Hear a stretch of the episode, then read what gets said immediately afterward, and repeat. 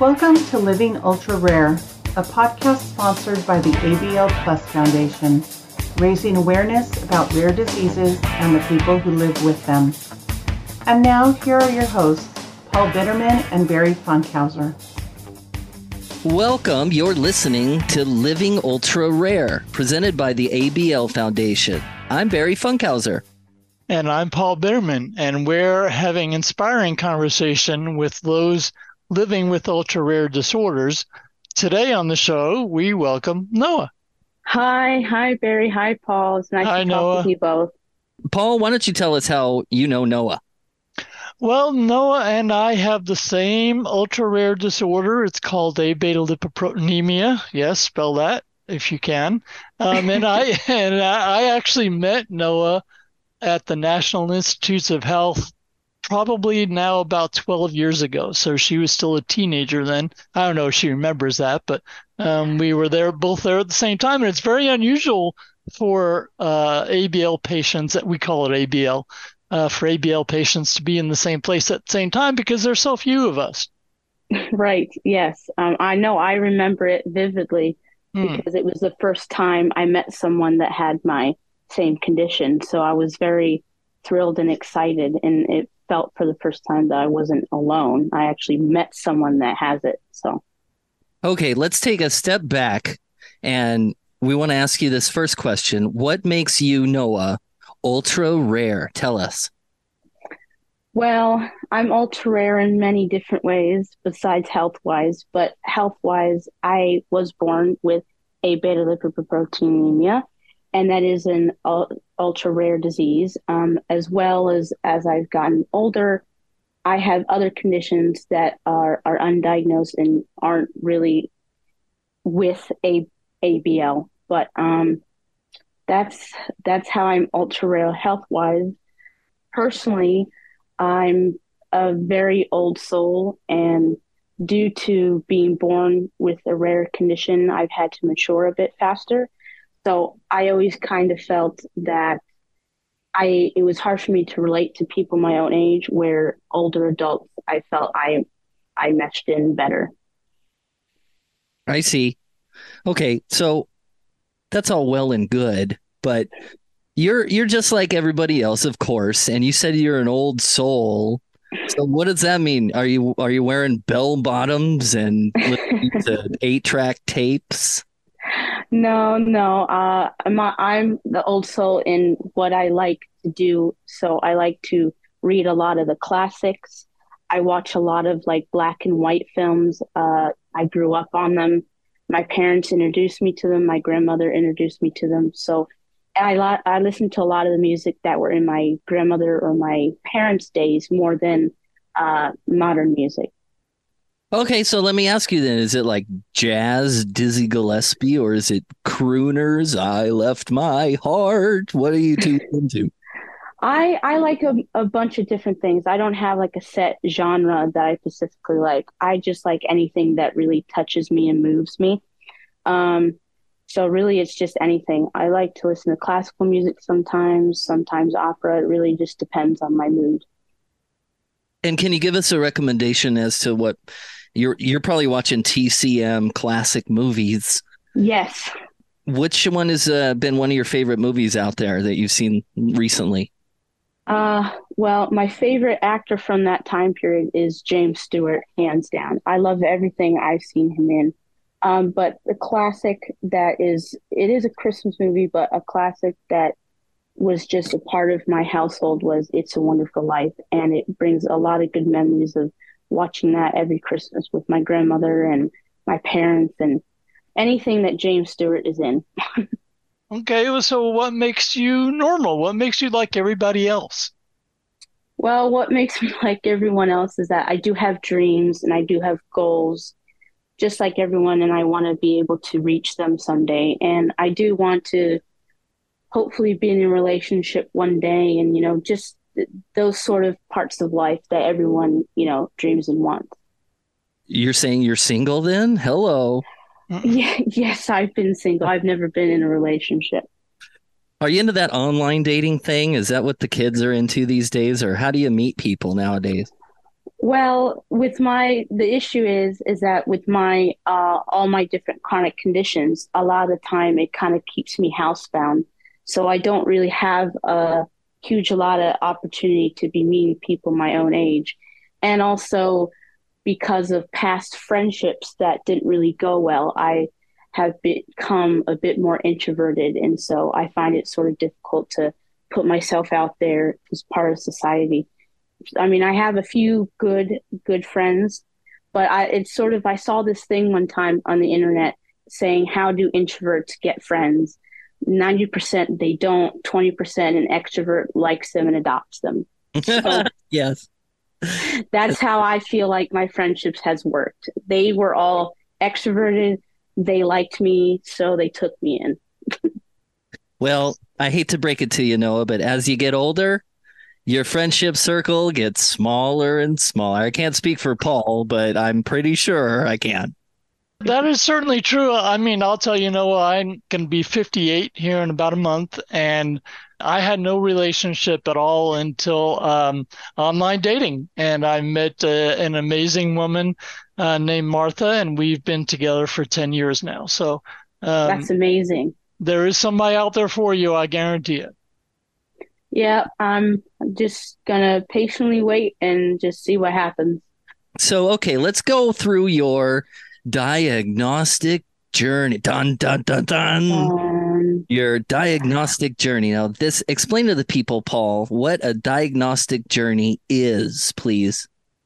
Well, a diagnostic journey, or or they also call it a diagnostic odyssey, is when you're talking about somebody who has a rare disease, and there are um, roughly, I believe, about 7,000 rare diseases on the planet.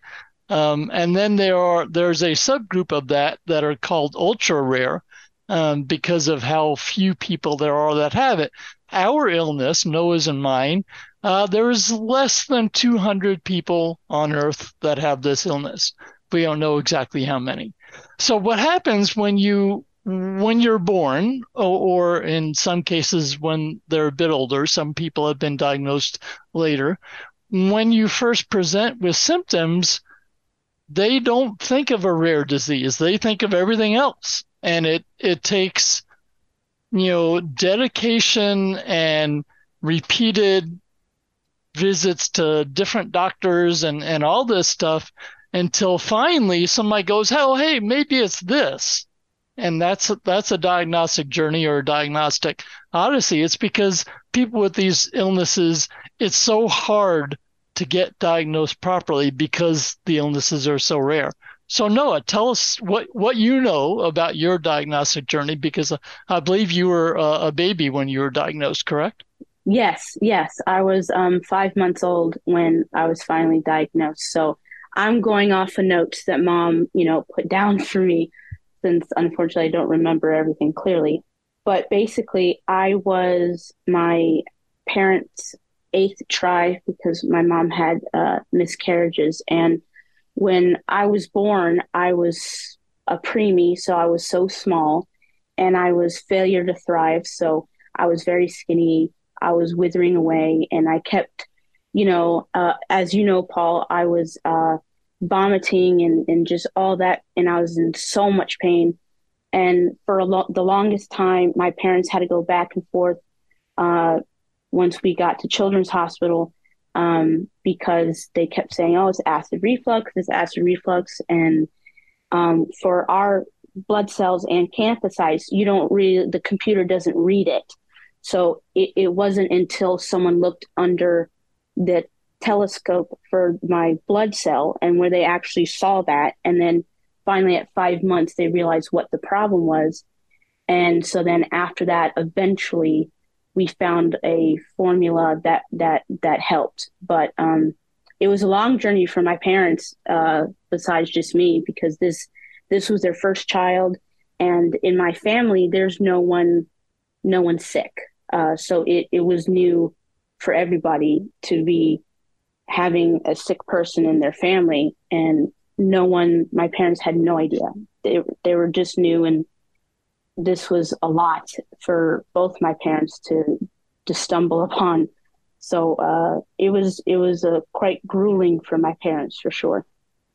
Uh, I'm sure, and just just for the audience sake, to to for them to understand when you're talking about genetic illness like this, it takes both parents to have the gene, but even when both parents have the gene, there's only a 25% chance that they would pass on the illness because they both have to pass on the gene. Uh, it right. doesn't always happen. We have a lot of families that have these illnesses that one child has it and the others don't and that's just how genetic uh, illnesses work. Um, I was also six months old when I was diagnosed, but back in 1966, you couldn't even buy fat-free formula, much less anything else. So I know I know how hard it is. My mom would tell you very similar stories about my diagnostic journey, and it took a a young doctor from Boston, Massachusetts, who I think was fresh out of medical school to uh, come down and actually diagnose it. And that failure to thrive that you mentioned, that is a common tag that they put on children with these illnesses because they just don't know what they are. They don't know what's wrong. And so they go, well, we don't know. Sorry. Right, exactly. I mean, I was my I don't know how my my parents, but I don't know how my mom did it. I mean, she didn't get any sleep because I was in so much pain before diagnosis, all I kept doing was screaming and crying. They just didn't know. And, you know, of course, you know, breast milk contains fat in it. So mm-hmm. she not realizing, even though, you know, normally that's nutrients and that's wonderful for a baby. Mm-hmm. But for people, Paul, with heart condition, that's not, that was making everything worse. Yeah. Definitely. So, so let me ask you this: What do you know now about your medical situation that you didn't know five or ten years ago? Well, what I know was, besides being absolutely blessed to have the doctors that I had in Children's Hospital and NIH, and if it wasn't for them, I probably wouldn't have lasted or I wouldn't have been here. But I think now it's more not not about the disease that I know more about. It's more of as I've gotten older, it's being more aware of symptoms and how things could possibly change for me. Uh, I think it just hit me recently when the eye doctor at NIH told me there's retina changes. And we're thinking that's obviously due to the ABL.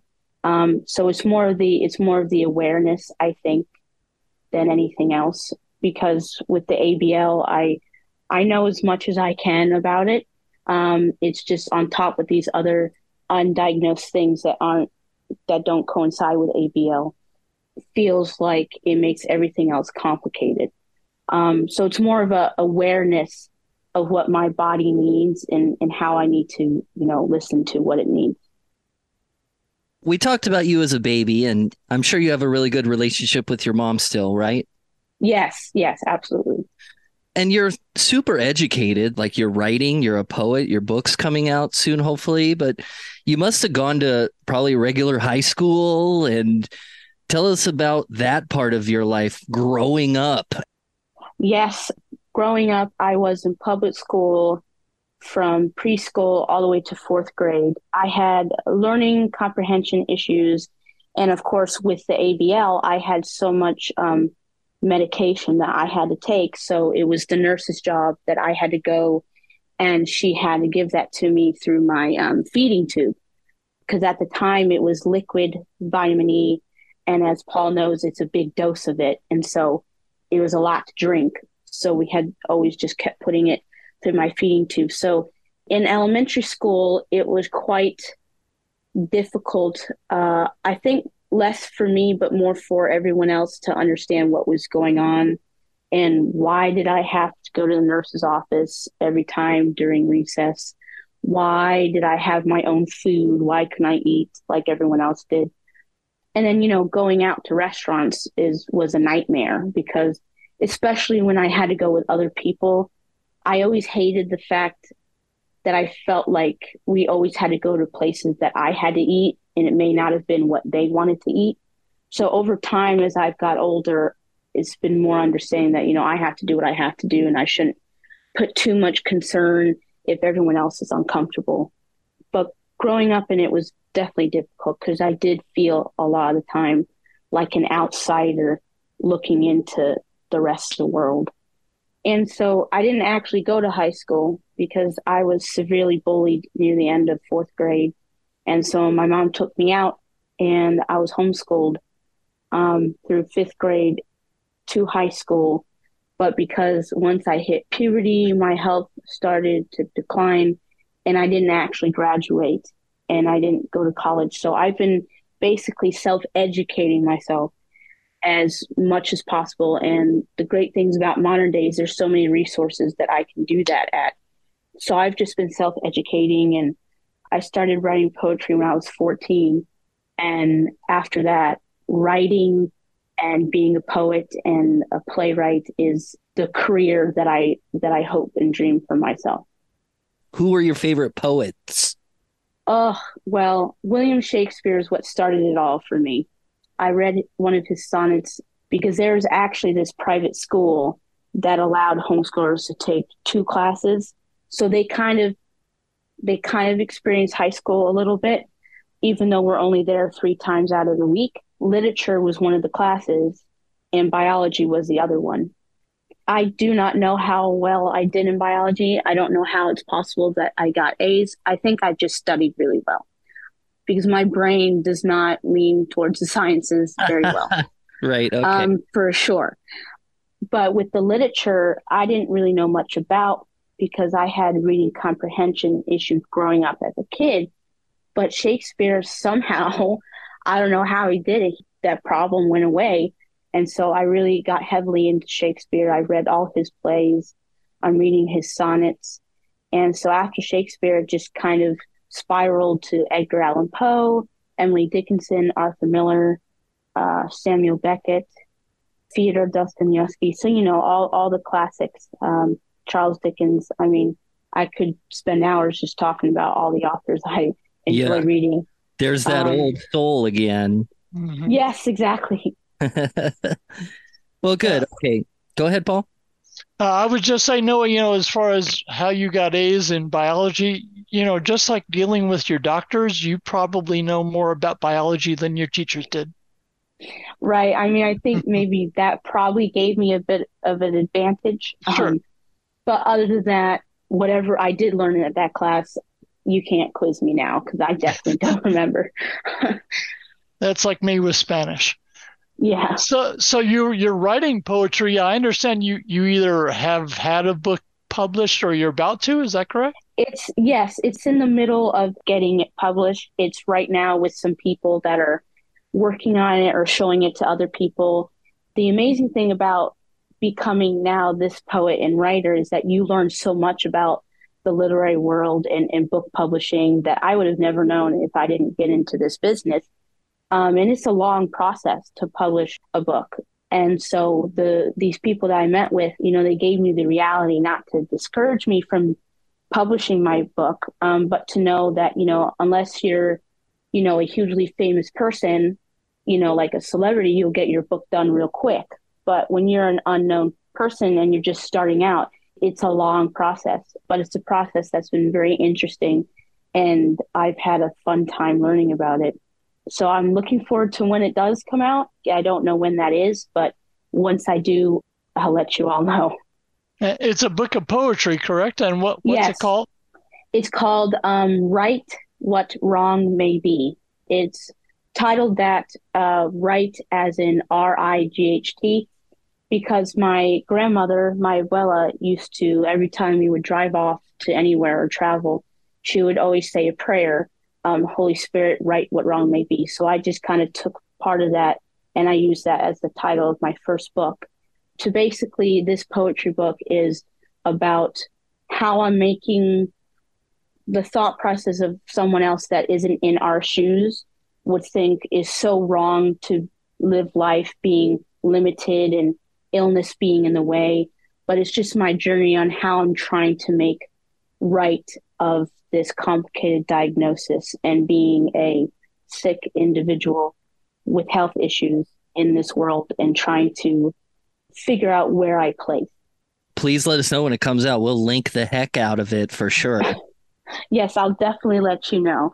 Um, right now, I'm I'm in the middle of working on a play, my first play that I'm writing. So it keeps me busy and it keeps my head and and and heart straight. I mean, without the writing, I'm not really sure where I would be at.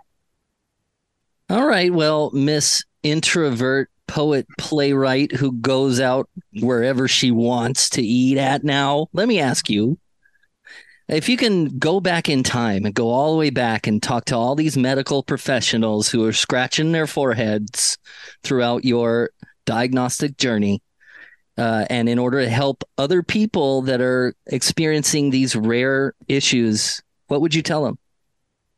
I think the main thing I would want to tell them is you have to go out of your comfort zone. You have to step out of the box because, you know, medical physicians, they learn to be doctors, but a lot of the time when you hear, uh, if you close your eyes and you hear hooves, if everyone does that, you would think automatically it's a horse. And most of the time it probably is, you know, there's more healthier people, but you can't look at everyone and put them in the same box, especially when you're in a patient with an ultra rare disease. You kind of have to step out of your comfort zone and out of your box to know, okay, I don't know everything. And as frustrating as that probably is, let's work with the patient because ultimately the patient is going to know more because they're the one dealing with the symptoms. They know their body more than anybody else. So to kind of it be more of a collaboration than be sort of this separate, I'm the doctor, you're the patient. And to never be afraid to ask any other doctors that may know about it or or try to get different consultations in, you know, to really grasp and just go on the journey with the patient. I mean, even if you don't have all the answers, and even if there may not be any cures or things to come up with, at least be with that person and willing to go on the journey with them. It's interesting you you mentioned about hearing hooves, and it could all be horses, but maybe not. It could be a zebra like us, and right and that's actually National Organization of Rare Diseases. That is their their symbol is the zebra because right. we are people of different stripes and and but we're just people and and right. so that's that's what I I agree with you about. Doctors need to be more open minded about things, especially when they're dealing with somebody with an illness that they can't put a finger on. Right and you know i get that their job as being a doctor is that they're they're helping people and they want to fix things and i can imagine that that's frustrating when you don't have the answer and you can't really tell these patients you know okay i have the answer i have the miracle thing i can give you and you know everything will be fixed. I can imagine that that's probably difficult but at the same time not being open enough is not helpful to you as a doctor and, and obviously not helpful to the patient. So if you can put your kind of your own personal emotions aside at the at that moment and think okay i don't know everything but let me just really work with the patient and let's do this together i think is hugely important. Thanks for being on noah. Oh you're welcome. Thank you for having me on. And yeah thank you noah. We really appreciate it. Yeah, I would just say that people with ultra rare diseases, like any disease, like any rare disease, we're we're all just trying to live our lives. And I'm now 57, about to be 58, but I worked until I was in my 40s, until it became too hard to work. I drove until I was about almost 50. So, yeah, you know, we're just trying to be people. We're just trying to live our lives, as Noah would agree, I'm sure and it, it is difficult. It's difficult to have to go to every new doctor you see and tell the whole same story again. It gets old. You you almost want to write a script. Um, you really do. yes. Yes, please, doctors, work with your your colleagues and try and find out if you have somebody that has something you can't understand. Find somebody who does, because there are doctors out there that, that do. And like I said, there are seven thousand rare diseases on the planet. There are a smaller group that are what we call ultra rare, and some of them have treatments. Ours have treatments. Noah alluded to it earlier about um, the high doses of vitamins. We take massive doses of vitamins A, E, and K because with A beta, our bodies don't absorb fat, and fat is what um, transports those vitamins throughout the body. So that's why we take them. You know, it's an unusual illness, um, but as uh, as we're finding out as we dive more and more into it, there are people that have it, and there are doctors who know about it, and it's just a matter of putting the two together. Thank you so much for listening. And please consider donating. That's the very best way that you can help out those living ultra rare. And visit our website, ablfoundation.org, and click the donate button. Thank you so much for your support. Click it. Thank you. Click it now. yes, click it. Thank you, Noah. We appreciate you being on. Yes, thank you so much for having me. You've been listening to Living Ultra Rare. This podcast has been made possible by the ABL Plus Foundation, providing scientific, data driven information and guidance in the diagnosis and management of Abetalipoproteinemia and related disorders. Thank you for listening. To learn more and to donate, please visit ablfoundation.org.